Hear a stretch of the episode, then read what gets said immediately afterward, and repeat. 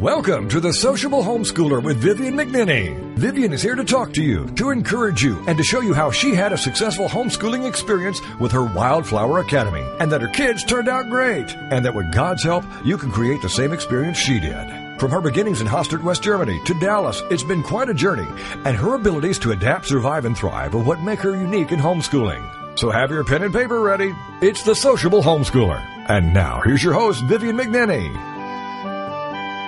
May the words of my mouth and the meditation of my heart be pleasing in your sight, O Lord, my rock and my redeemer. Good morning and good afternoon. Welcome to the Sociable Homeschooler. My name is Vivian McNenny, and I'm going to be bringing you homeschool insights and delights from our household, where God dwells in every nook and cranny. At least we try to remember that as the wind howls through our house, revealing drafty spots we didn't know existed this week. Here, life could do with being more ordinary. We're always busy these days, and this week has been particularly frantic. Each week, I encourage a member of the public to join me for part of the show.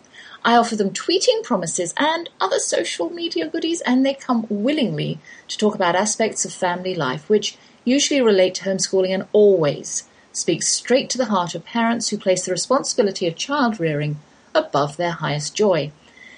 Yes, that's my English accent you're hearing, though I've lived in the Lone Star State half my life. I can't bring myself to say y'all yet. After the first break, I'll be welcoming back Steve Richards, whose insights about home based learning in England brings a whole new cultural aspect to the world of parenting. This afternoon, our topic's going to be about flexi schooling, which isn't quite what it sounds.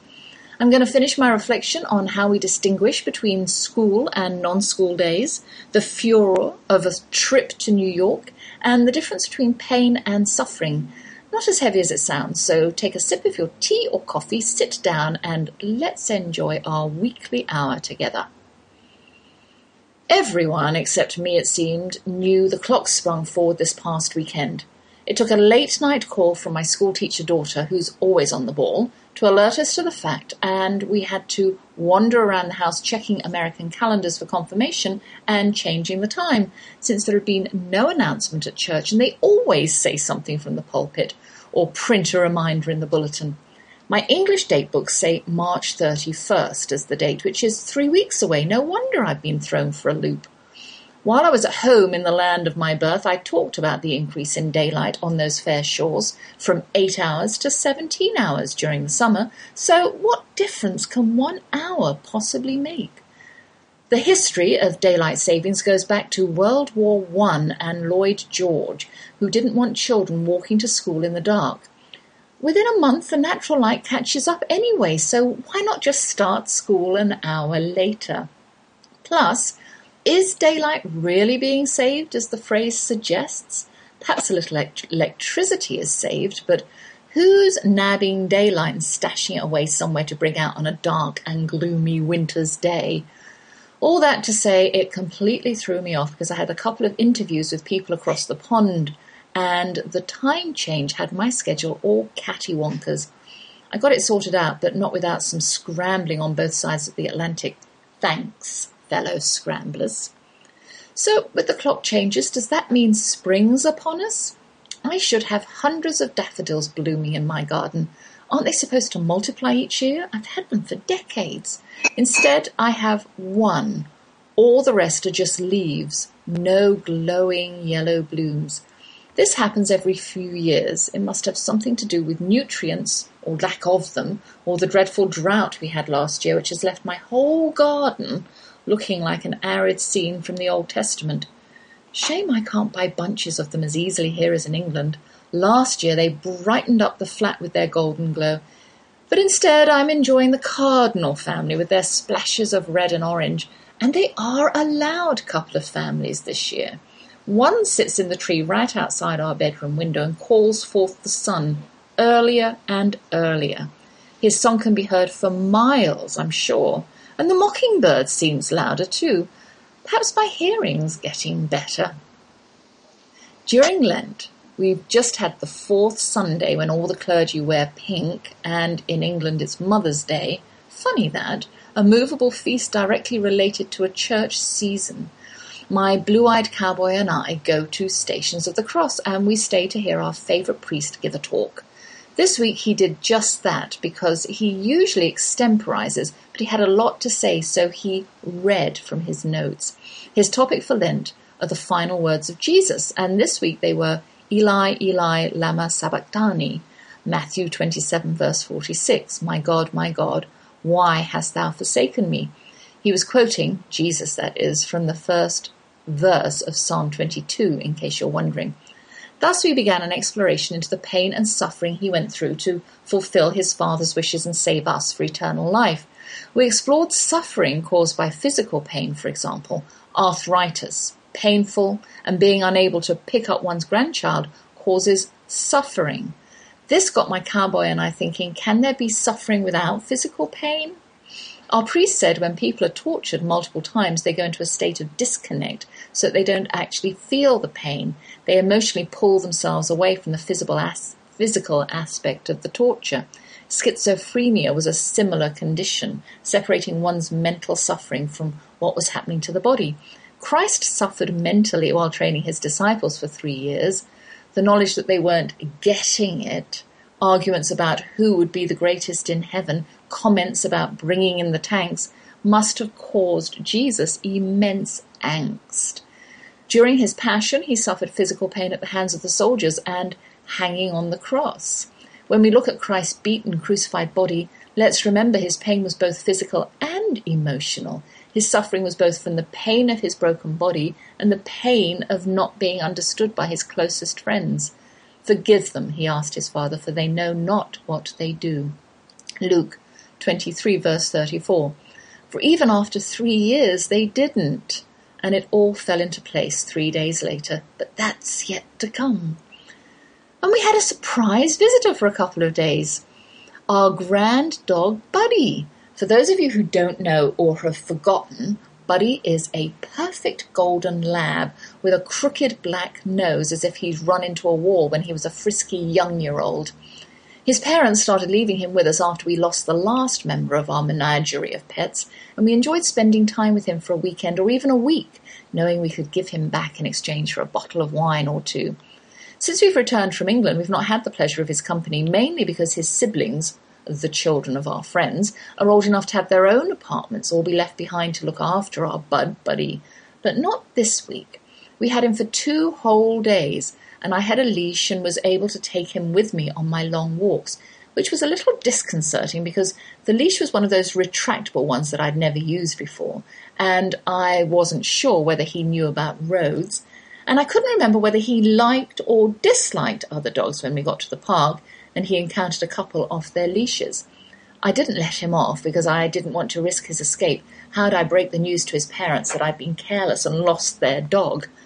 But I soon got the hang of the leash. Buddy's pretty docile. And um, we trotted around the drained pond several times before following a pathway to the swings to break the monotony of a round and round the three quarters of a mile path. I wasn't going to let Buddy swing, that's dangerous, but there was a large stretch of green he could explore, and, well, when I turned the corner, two ball games were going on, and a lady was playing fetch with her Alsatian, who decided to forego his game to come and check Buddy out. Before we go any further, I need to remind you about Buddy's idiosyncrasy where tennis balls are concerned, or baseballs for that matter. He'll fetch one ball really well, but won't put it down without another being produced. Then you have to grab the dropped ball quickly to cover it with your foot. And because once you release the second ball, he grabs the first one, he's as quick as lightning, and dashes off to retrieve the other ball and realize his doggy ambition to have two, sometimes even three, tennis balls in his mouth at once. So here we are, embraced by ball heaven in his eyes. Well, he was excited. Not only airborne balls to chase, but another dog to play or fight with. I didn't know. I tried controlling him without using a harsh voice, but he turned a deaf ear and yanked me off my feet, and the nylon leash ran fast along my tightly closed fingers, and I swear drew blood, but I was too intent on scrambling to my feet to catch my wayward dog, running pell-mell through the young baseball players in white, and then changing course when he felt the breath of Mr. Alsatian on his hind quarters. I was too busy to pay close attention to my nylon rope burn or maybe even laceration. I have to admit, the owner was very thoughtful, the owner of the Alsatian, that is, asking if I wanted to come past. Her dog was not on a leash, and I can't remember seeing a sign releasing owners from their obligation to keep their dogs restrained. Oh well, he was obedient, which is more than I can say for my hound. I managed to leash him in, and we went back the way we'd come, with Buddy glancing back over his shoulder with sad eyes. All those balls just waiting to be gathered. We returned to the monotonous rounds of a deserted, empty pond.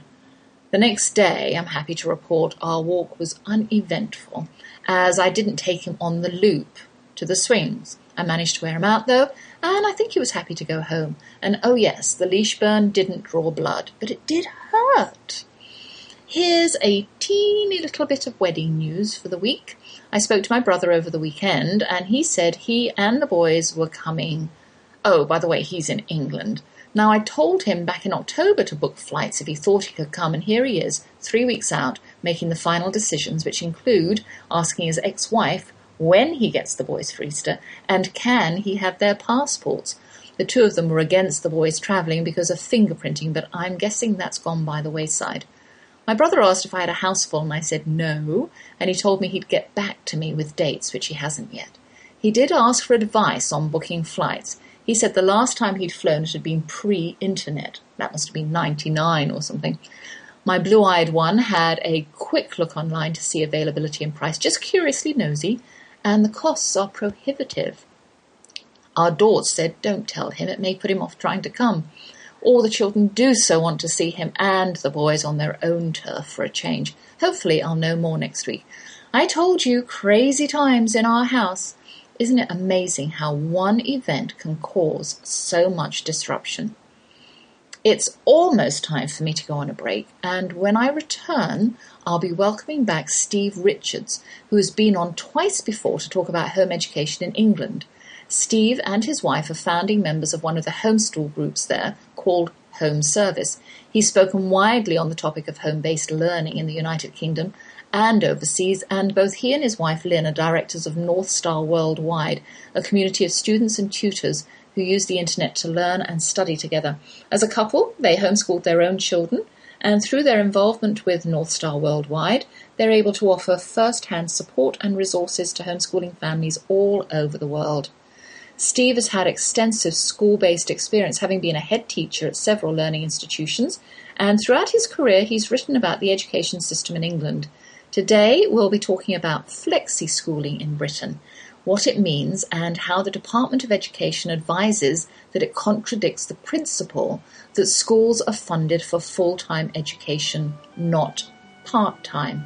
So I'll be back with Steve Richards in just a moment. Don't go far. How do you handle toddlers, teens, and tirades when homeschooling? That's what we're working on now. It's Vivian McNinney, the sociable homeschooler, and we'll be right back after these. Hi, everybody, this is Pete Dix of Beatles and Beyond. Why don't we all come together and hear some of the tracks off the latest Beatles release on this radio station?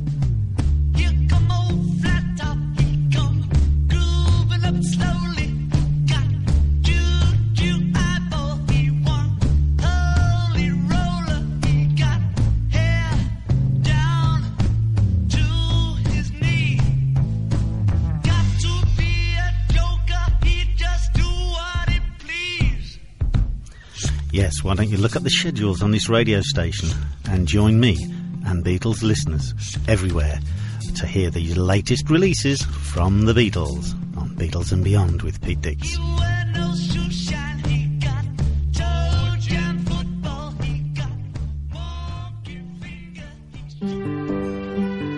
Welcome back to the Sociable Homeschooler with Vivian McNinney, the show for any homeschooler at any point in their homeschooling career. Join us as we plow through the problems, tackle the challenges, and celebrate the successes. It's the Sociable Homeschooler on TogiNet. And now back to your host, Vivian McNinney. Well, good afternoon, Steve. Thank you so much for joining me today. My pleasure, Vivian. As as always, good to talk to you. Well, thank you. Um, we just talked a little bit about um, uh, flexi schooling the last time we were together, which really wasn't too, too long ago. And um, I have been reading something in the newspapers um, about it in Britain. The government is um, interfering again, if you might say. And um, would you please let's let's go over what flexi schooling really is, because it doesn't mean that you know we can be flexible with our homeschool within our home. It means something quite different um, there, especially in in Britain. So tell us what it means.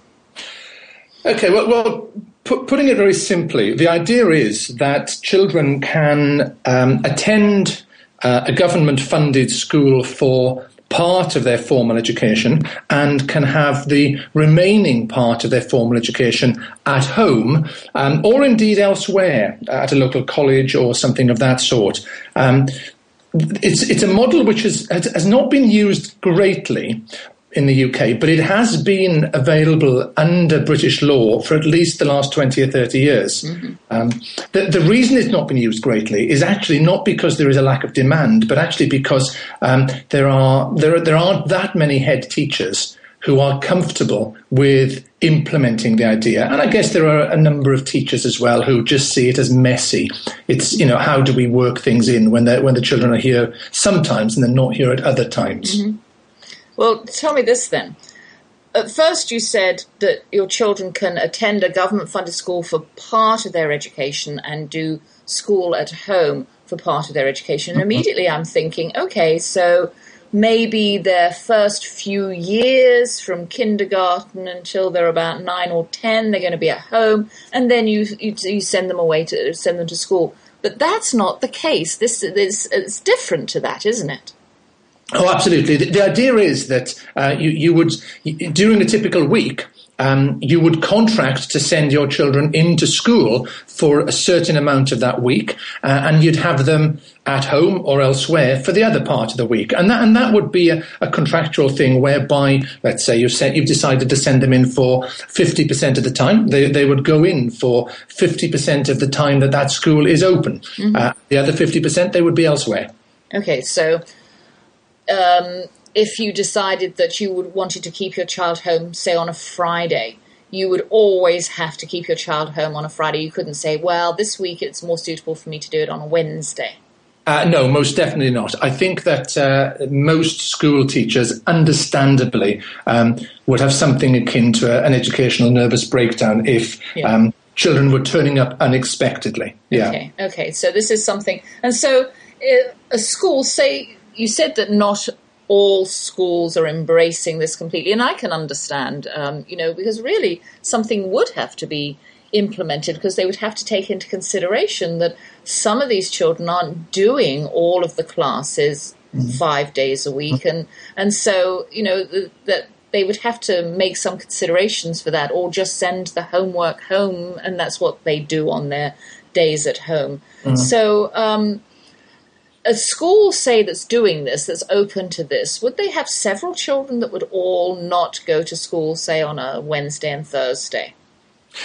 I think the reality is that there are there are even though this this um, model was was accepted in law some time ago, the numbers of students who have been flexi schooled has always been tiny in the UK. Yeah. Um, I, I, think that um, it's it's never been regarded as um, a serious mainstream option simply because most schools um, aren't prepared to entertain it.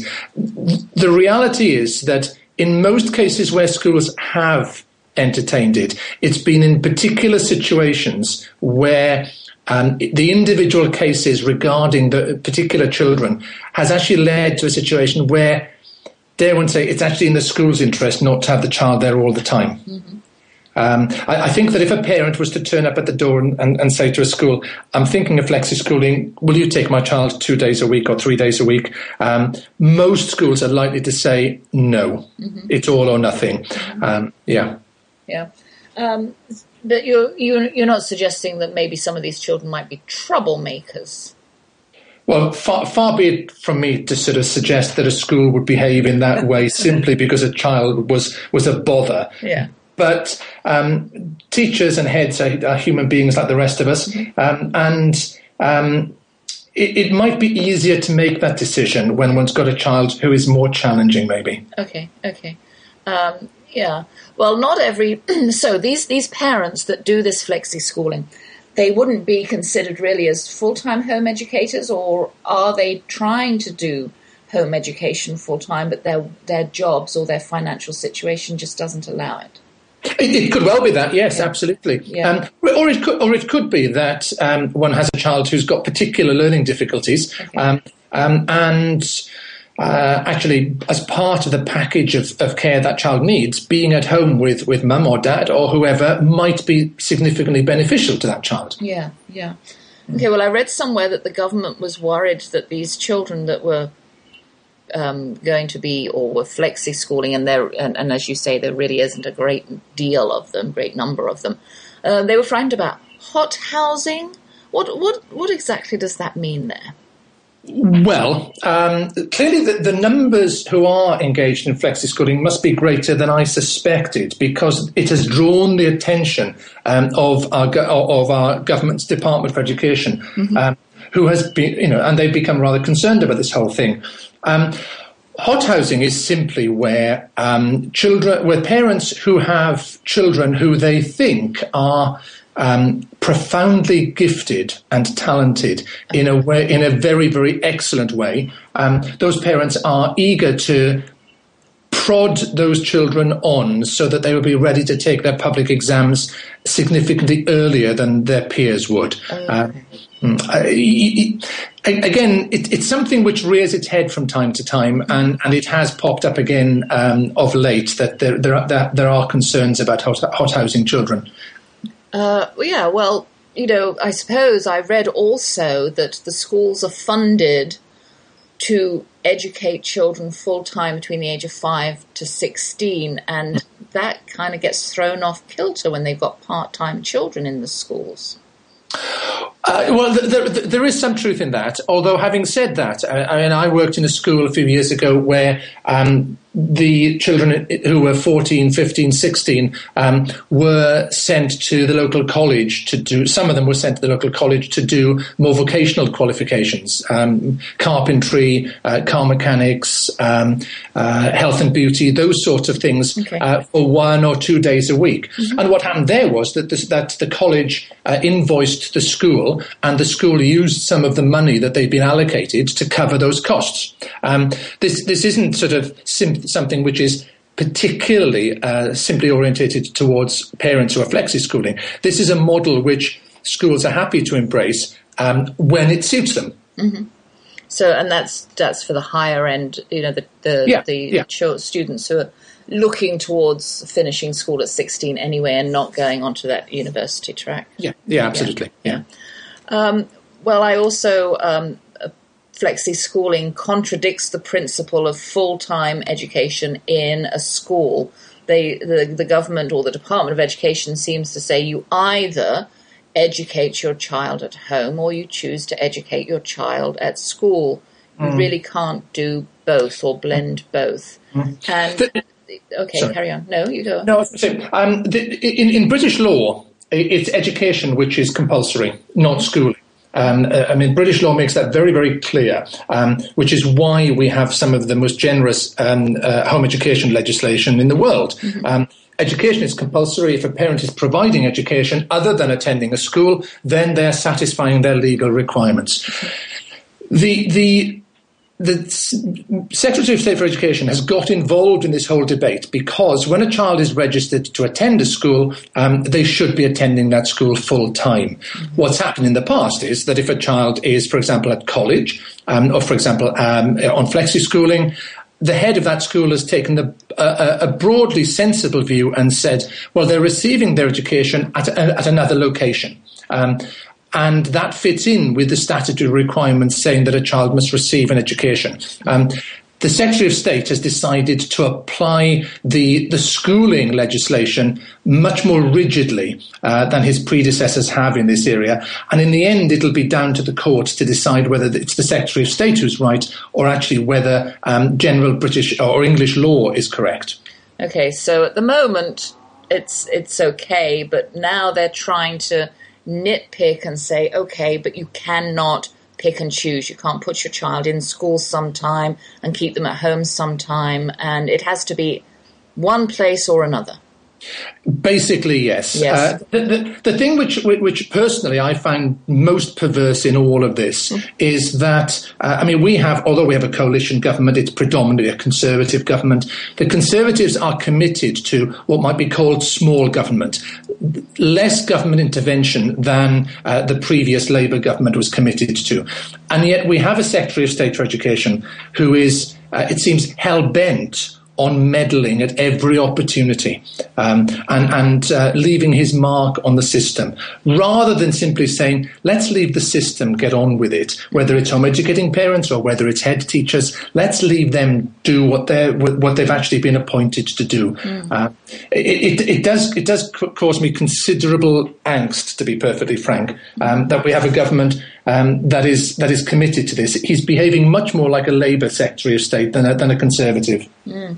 And it doesn't seem as though it's that big an issue. It's just it's just kind of um, narrowing it down to just homeschoolers, almost persecutiony type feeling. Um, because nobody else really would do that unless they were interested in, in home education. Unless you said a child was, um, you know, had special special needs and really needed to be at home for a day a week. Yeah, it's it, it is strange given the other problems that we have within our education system. And there was a report, for example, published in Scotland uh, a couple of weeks ago, which said that in in looking at all of the legislation that has been passed by British governments over the last 50 years, none of that legislation in schools has made one iota of difference in improving the educational lot of those from disadvantaged families. Now, given that report, if I was Education Secretary, I think I'd be a little bit more worried about that report's findings than actually some of this nonsense about flexi schooling and so on and so forth, which you're absolutely right, you know, is impacting a tiny, tiny minority of, of people. Mm. And it's also at the discretion of the school. Well, completely. I mean, the current situation is leave it, you know, leave it to the heads to make a decision. It isn't even that parents have a right to demand flexi schooling and heads are up in arms because they're being forced to implement it. Mm. The current situation is if a head doesn't want to do it, a head doesn't have to do it. Yeah. So there's a sense in which we're actually fighting a crisis or a problem which doesn't actually exist very much at all. No, no. Well, Steve, thank you so much for that. Uh, we have to go on a really short break, but when we come back, we'll continue with a slightly different aspect to our conversation. So we'll be back in just a few moments. Super. How do you handle toddlers, teens, and tirades when homeschooling? That's what we're working on now. It's Vivian McNinney, the sociable homeschooler, and we'll be right back after these. Why do I feel so lousy? Why aren't my medications working? Why can't my doctor figure me out? These are just a few of the questions Dr. Kevin Connors will be exploring in Dr. Kevin Connors Live every Monday night at 9 p.m. Eastern, 10 p.m. Central on TogiNet.com. The author of the book, Help My Body is Killing Me, solving the connections of autoimmune disease to thyroid problems, fibromyalgia, depression, ADD, ADHD, and more. He'll dig into these and many other conditions to dissect the mechanisms of your problems giving God the glory and looking for answers to make you look and feel better, to make you feel whole again. For more on him, his book, and the show, check out upperroomwellness.com. Never be satisfied with a diagnosis, there is always a reason behind it. And if you can alter the mechanisms that led you down your current path, we can change your future. It's Dr. Kevin Connors, live, Monday nights at 9, 10 Central, here on TogiNet.com. Welcome back to The Sociable Homeschooler with Vivian McNinney, the show for any homeschooler at any point in their homeschooling career. Join us as we plow through the problems, tackle the challenges, and celebrate the successes. It's The Sociable Homeschooler on TogiNet. And now back to your host, Vivian McNinney. Well, I'm back with Steve Richards, and we've been talking about um, flexi schooling, and now we're going to go into something just slightly different but still connected. Um, although homeschooling or home education is um, very beneficial um, for the child whose family has decided this is the lifestyle they want to adopt. Um, Steve has been thinking about um, some of the struggles that might be occurring um, in one of these um, home education families, perhaps. Um, could you talk a little bit about that? Mm, yeah, I, I think. I, I, mean, our family situation is that uh, our children are now outside, out the other end of home education. Uh, my youngest is 19, and actually is currently, literally, just flown off to Ghana on a mission uh, yesterday. Mm. Um, so we feel like we've got a little bit more time to reflect um, on the whole home education experience. We, we speak at conferences in the UK and we meet families. Um, and certainly, both my wife and I have become increasingly concerned about the extent to which there is this huge burden being placed, particularly on mums. Um, when when families are electing to, to home educate their kids. Um, and, and I guess we just have begun to explore what might be done to take the pressure off these mums? Um, all too often, one sort of sees the, the debate as being set up as it's either all school mm-hmm. or it's all home education. Mm-hmm. And, I, and I think that's probably a, a, an, un, an unhelpful um, split in the discussions. All right. So, what what would be what could be some of the um, helps? I know that your um, company does a wonderful job um, online, which might mm-hmm. ease some of the burden. Is, is there a way that maybe, you know, homeschooling mothers who are who are struggling with what they're doing mm-hmm. could tap into something like that? Well, certainly. You know, I'm I'm not on the, the, the, this afternoon to sort of um, to plug or to market Northstar Worldwide. Far be it from me to do that. But I, I, certainly think that one of the things we've felt for many, many years is that, that home educating mums need to be realistic about where their gifts and talents lie. Now, sometimes you come across home educating mums who are convinced that they haven't got any talents and, and, abilities at all. Now, you know, false modesty isn't helpful in this situation. But if one's in a situ- situation where one feels that, you know, we, one wants the children to learn French, for example, or Spanish, um, and actually there isn't anybody in the family that speaks, speaks a language comfortably, then it's sensible to bring somebody in from the outside. Um, there's no point at all in putting oneself through a, this dreadful mill of trying to learn the language in order to teach the, one's children. It's never going to be good enough. Um, and, and, I guess it really is a case of saying, okay, where are our gifts and talents? Where can we thrive and enjoy ourselves as a family? And then where can we bring in other expertise? Whether that's somebody from our local church. I mean, for example, uh, I mean, we had we had a chap um, at our local church who was a retired classics teacher, and he taught Latin to to to my girls and classical civilization as well. Now I couldn't have taught Latin. I mean, my background's in history, so I could have done the classical civilization. But he did a much better job because he was a, he was an expert, and not just being an expert, he was absolutely infatuated with the subject. And I think that's the key thing sometimes. Just bringing somebody in who knows what they're doing and is thrilled and excited to be working with children in their chosen subject. So bring people in um, and that buys mum some free time, either, either, to do something with some of the other children, or even, dare one say it, to go and have some pamper time herself. Yeah, yeah, absolutely. So um, you have, there are networks, because I know we have networks here where we could, it's not too difficult for us to find outside help if we need mm. help. Um, you know, we have like organizations by area so yeah. and newsletters and you know sort of resources all over the place. Do you have that kind of thing there? Oh yeah, yeah. I mean, it, it isn't. I mean, in the UK, I mean, when we started home, home educating in the late 1980s, of course, this was pre-internet, mm-hmm. um, and, and you know, whereas my children actually think that that meant we were we were living in the dark ages. uh, it, the internet has transformed almost everything. Um, I mean, for example, when we when we tried to purchase resources, you know, when we started and buying resources from the states, um, just just a simple thing like that was was a was a huge task.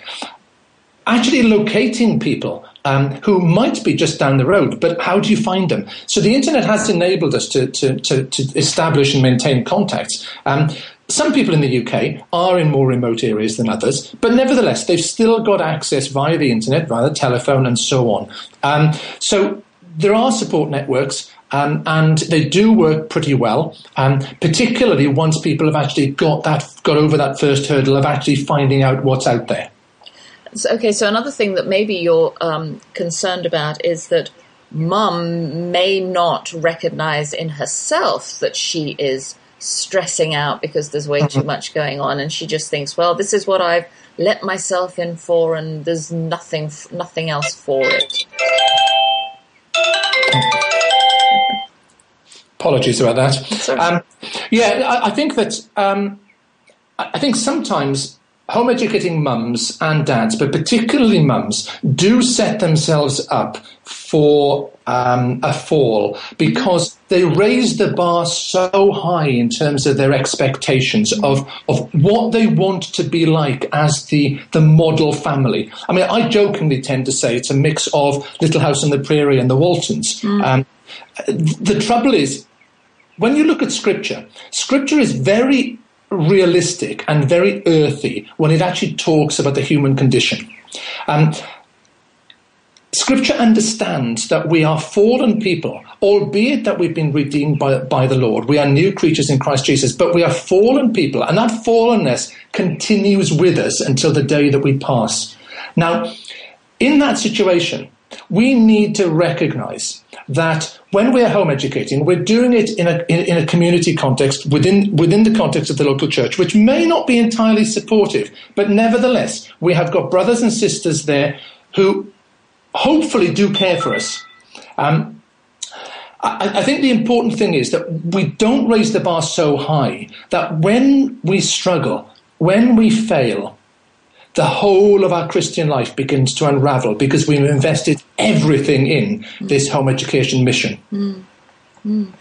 So the um, so one of the things that perhaps a, a, a, family can do is is you know seek solace in church, in their Bible, in their um, scripture studies, and realize that you know what they're doing for their child is something very very beneficial and it's a lifestyle and it doesn't academically have to match up, or does it in England? Are they really under a lot of stress to take the GCSEs and get their children into colleges and well, I mean, there is some there is some pressure in, in, that one has a local authority inspector who comes out to visit a family, and, and, clearly some inspectors will will put pressure on families. But in my experience, the, the the greater pressure is actually placed on families by the families themselves. Yeah. And one of the things that does concern me is that when I mean my when my youngest lad was was being home educated, and my wife would would would have meetings with Christian home educating families and with non-Christian home educating families. One of the things that disturbed both of us was that, that actually there was sometimes far more peace amongst the non-Christian home educating, families than there was amongst the Christian home educating families who felt under enormous pressure to achieve in terms of academic prowess, to achieve grades and so on and so forth. Whereas the non-Christian families seemed to see this whole process as something akin to a holistic experience. And if they get the exams, they get the exams. If they don't get the exams, they go to college later and they do it that way. Um, I, I, it did cause us a lot of concern that actually Whereas the Christians should be the ones at peace. The Christians should be the ones who are comfortable with their choice and enjoying the lifestyle that they've embraced. Often mm. wasn't the case. Mm, that's very interesting, because I, I have I have um, come across a lot of well homeschoolers here in America who are unschoolers, and I find that the unschoolers aren't Christians. Yeah. And that the rigid, more rigid homeschoolers are. Yeah. So that I, that's interesting, isn't it? That's a, that's an interesting thing to think about because you're finding the same thing in England, and I think I agree with you because a lot of the English um, homeschool um, community are very radical unschoolers, mm-hmm. aren't they? Yeah, yeah, yeah, absolutely. And I and I do know, you know, I know some Christians who are thoroughly uncomfortable with the whole unschooling model. Yeah. Um, and, and, and sometimes I think one has to sort of strip away some of the some of the vocabulary. And, and unschooling may be an unhelpful term mm. in, within the Christian community, mm. but nevertheless, um, uh, I actually think that as I've reflected more and more on how we approached education with our children, um, and, and the difference we had between our, our, our, three girls, and then we had nine year gap, and then we had our son. Um, we became much more unschooly with our son than ever, ever we were with the girls. Mm. Um, and that was partly because we were more at ease, but partly because we realized that education is much more about what goes on almost atmospherically within the family rather than in terms of in terms of bookish learning. Yeah. You know, and, and I think that we can learn a lot from um, the unschool unschooling community without actually sort of buying into the whole lifestyle that they seem to have been they seem to have started off the discussion. Yeah. Yeah. Well, maybe it has something to do with discipleship and being called to teach our chil- teach our children.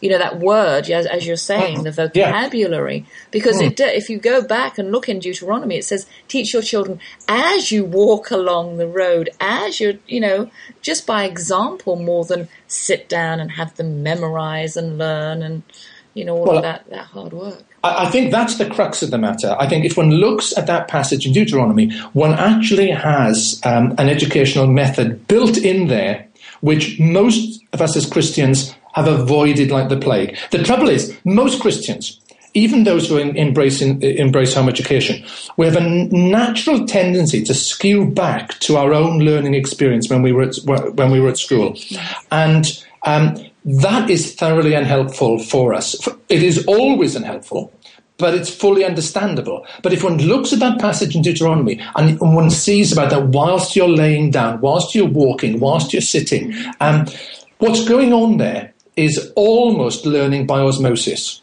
Mm-hmm. Um, and that, if we reflect on that for a moment, it is by far the most powerful learning model that there is out there. Mm-hmm.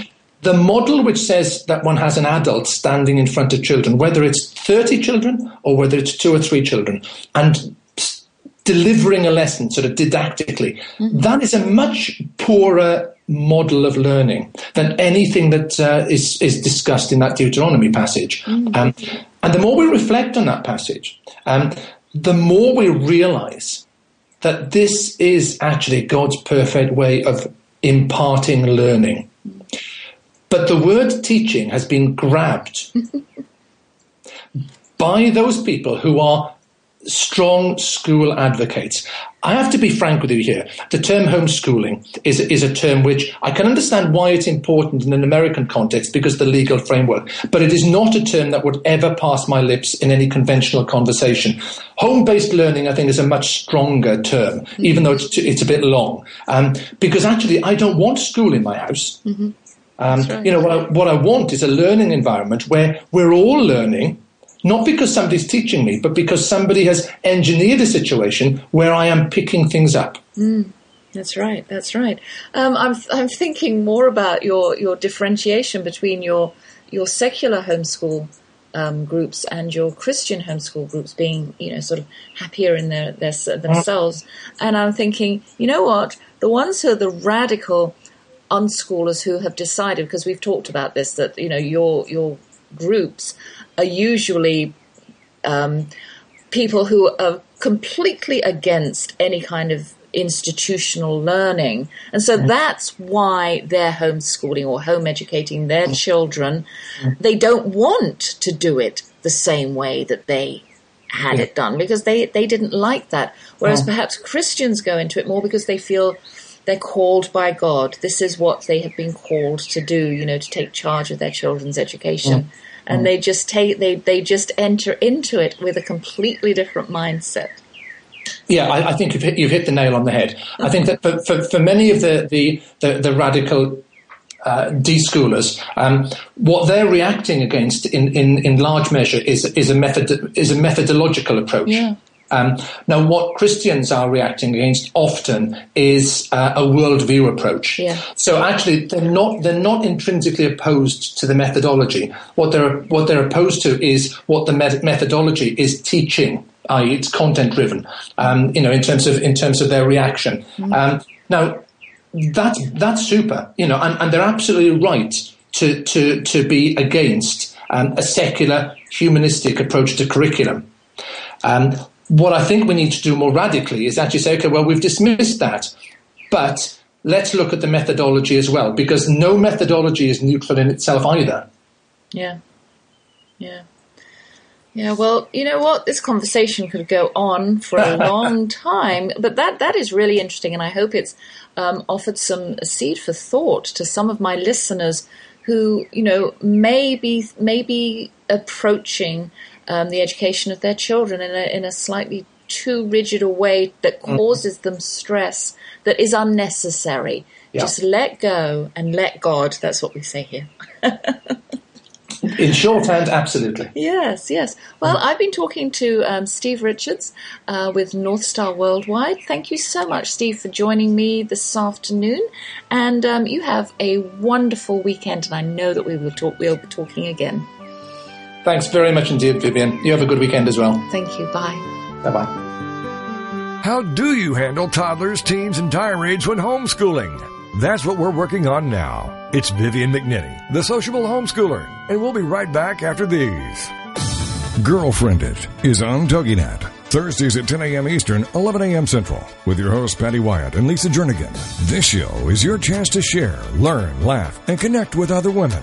The Girlfriend It principle was born out of loss. Lisa had recently had her mother pass away from cancer, and my mom um, was murdered. A man just walking into a room and started a 23 second shooting spree. I think one of the things we both realized going through those tragedies that you can be extremely okay and be extremely sad. Check out girlfriendit.com and then be a part of Girlfriend It, the radio show.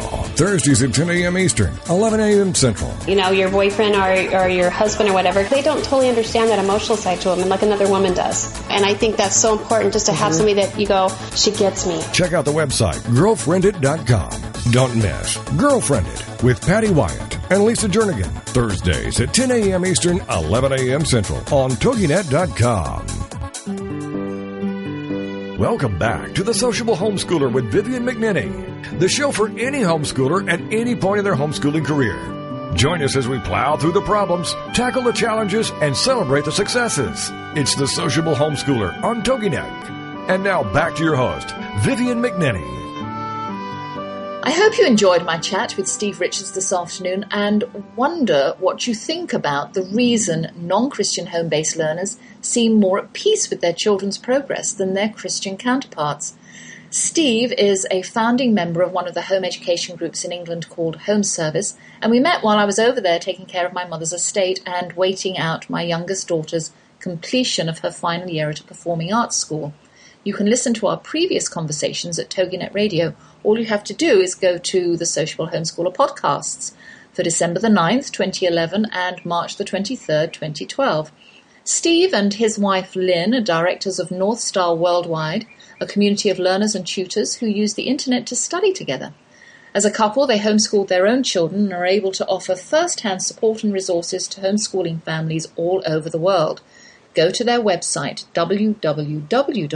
www.northstarworldwide.org to find out more. Well, out of the blue, I find myself taking a trip to New York. Tough life for the mum of a wannabe dancer. Dortz asked if she could audition in that faraway city, and I asked her if she had the money, and of course, the answer was no. Well, you must be making some money nannying, I countered. Well, it's all going into my savings, except for what I keep to pay you, she said. Then you're thinking that once it's hit savings, it's gone? I asked, smiling. Well, pretty much, yes. Good girl, I thought. I discussed the prospective jaunt to the Big Apple with her pops, and he agreed that it would be a good experience and an opportunity for her, if I didn't mind going. Twist my arm, I said, laughing. So that's where we're off to. And hardship of hardships? Because of spring break, I'm guessing here. We can't get home till Monday. Darn it. What will we do for two days in that big city? The money we've saved by using miles will be eaten up in hotel rooms, but there's nothing we can do about it except enjoy it or cancel the trip. And my gallant gentleman just said, just forget the price and have fun. There are some advantages to having an almost empty nest, and one of them is a little bit of wiggle space financially. For the first couple of years of homeschooling, I made a conscious effort to ensure for myself and my children that there was a difference between the week and the weekend. Unlike the character Maggie Smith plays in Downton Abbey, have any of you seen that series? It's great. I didn't want to sail through my weeks and months without what she declared as weekend? What's a weekend? Referring to a comment Matthew made when he was first introduced to the family as the heir to the estate. You have to see the show. I'm not like the landed gentry of the early 20th century who were in a world of their own and didn't feel it necessary to distinguish the days. As a thoroughly modern homeschooler, I'm affected by the rhythm of the hours going on around me. So back in the day, I had to make a difference in my home. Plus, I wanted a difference too, a break in routine, a time when we could upset the apple cart of schedules. I've already talked about times of day and public school holidays, and this week I'm going to finish up my reflection by reminiscing on the weekends. My blue eyed cowboy and I would send the children to their rooms on a Saturday evening, not to bed, but to do something quiet, together or separately. We'd go, they'd go about 6.30. When they were older, they watched a film. At a young age, they put together puzzles, read, coloured, or listened to a recording of me reading their favourite stories. During this time, we'd have a glass of wine and spend quality time in the kitchen cooking with classical music playing. At about eight, they'd clamber into bed on their own. When they'd all fallen asleep, we'd often get a visitor who'd struggle to stay awake to share our gourmet meal. By now, we'd moved out into the dining room and had candles and fine china on the table. Mostly it was the same child, the younger one of the boys. Occasionally, his older brother would manage to stay awake too, just to see what we were up to, and we'd see him sitting at the top of the stairs waiting for an invitation. Among the siblings, this was a well kept secret that didn't come out until they were much older and began comparing childhood notes. Have you ever noticed how each child has his or her own special story? Sundays in our house dawned bright and early, and we were all dressed and in the car by 7.30 for 8 o'clock mass. Second breakfast was had at a nearby restaurant, and these were hallowed outings. The children had their favourite meals brought to them by smiling waitresses. They didn't have to have what everyone else had. One of my sons always ordered spaghetti at the IHOP we went to. Why is beyond me. He'd have pancakes or eggs, pigs in a blanket, or biscuits and gravy anywhere else, but not at the IHOP. They learned how to behave in restaurants, order their food, read a menu, pay the bill, calculate the tip. And if we didn't go out, we'd come home to make homemade cinnamon rolls or sausage biscuits and gravy made by me, the English transplant, who had never heard of such fare while living in London and other more exotic places. The rest of Sunday would be taken up with games with their Texan papa. He was much more boisterous than me. Higher was a favourite, and I'm not explaining it, but it involved running and hurling and lots of screaming.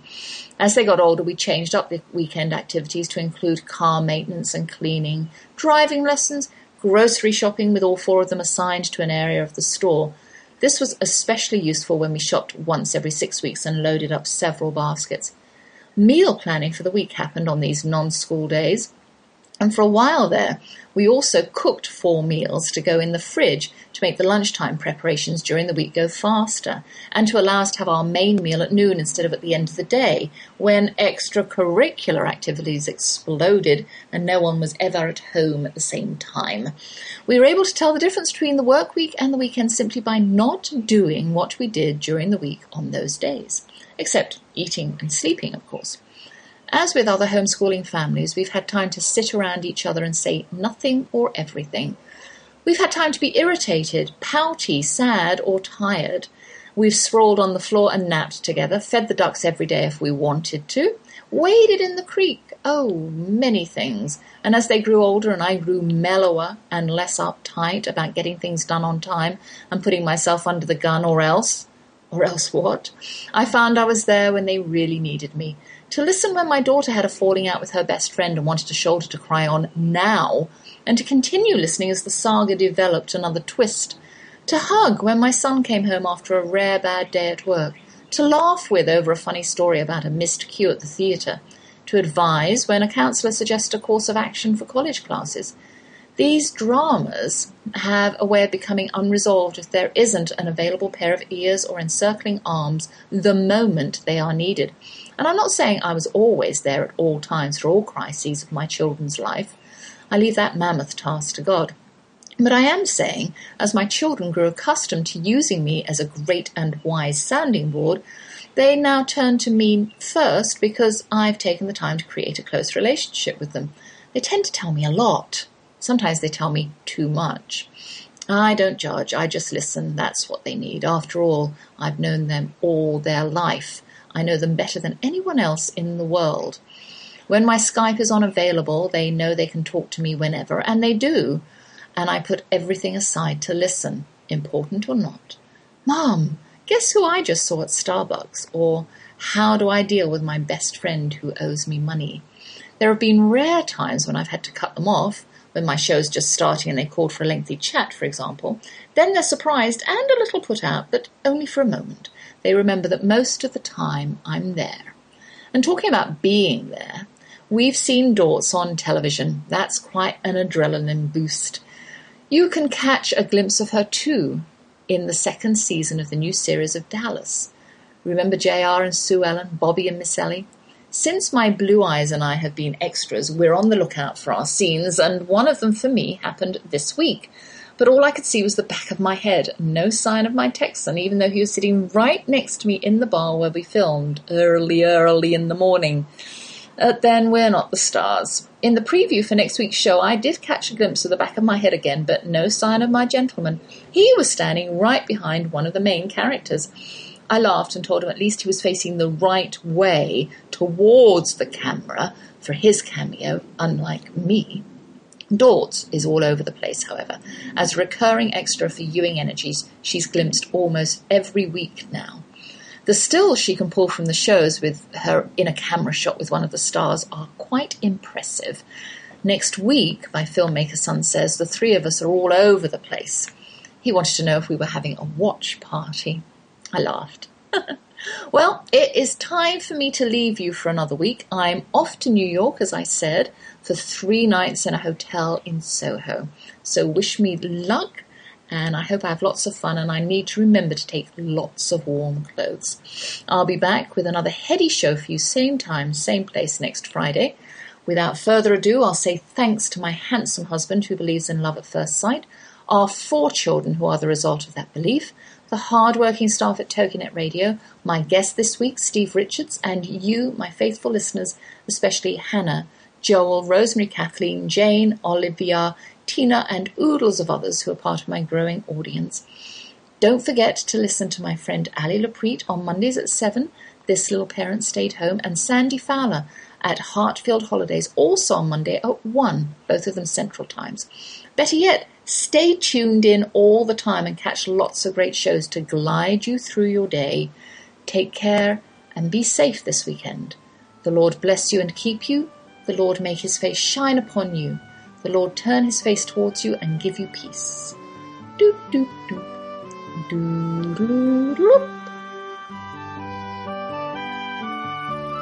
Thank you for joining us for the Sociable Homeschooler with Vivian McNinney on TogiNet. The Sociable Homeschooler is Vivian's attempt to help dispel the stereotypical homeschool family. She and her husband have four grown children ages 24 to 18 who are willing guinea pigs for her foray into homeschooling, the Wildflower Academy, which flourished for 15 years. Vivian is here to be an encourager to all of you who are thinking of homeschooling. Plus, you'll have some great ideas on homework, vacations, keeping science projects in the house, and being popular versus popularity. So, we'll see you here next Friday for another engaging hour with a sociable homeschooler, Vivian McNinney. Friday afternoons at 5, 4 Central on TogiNet.com.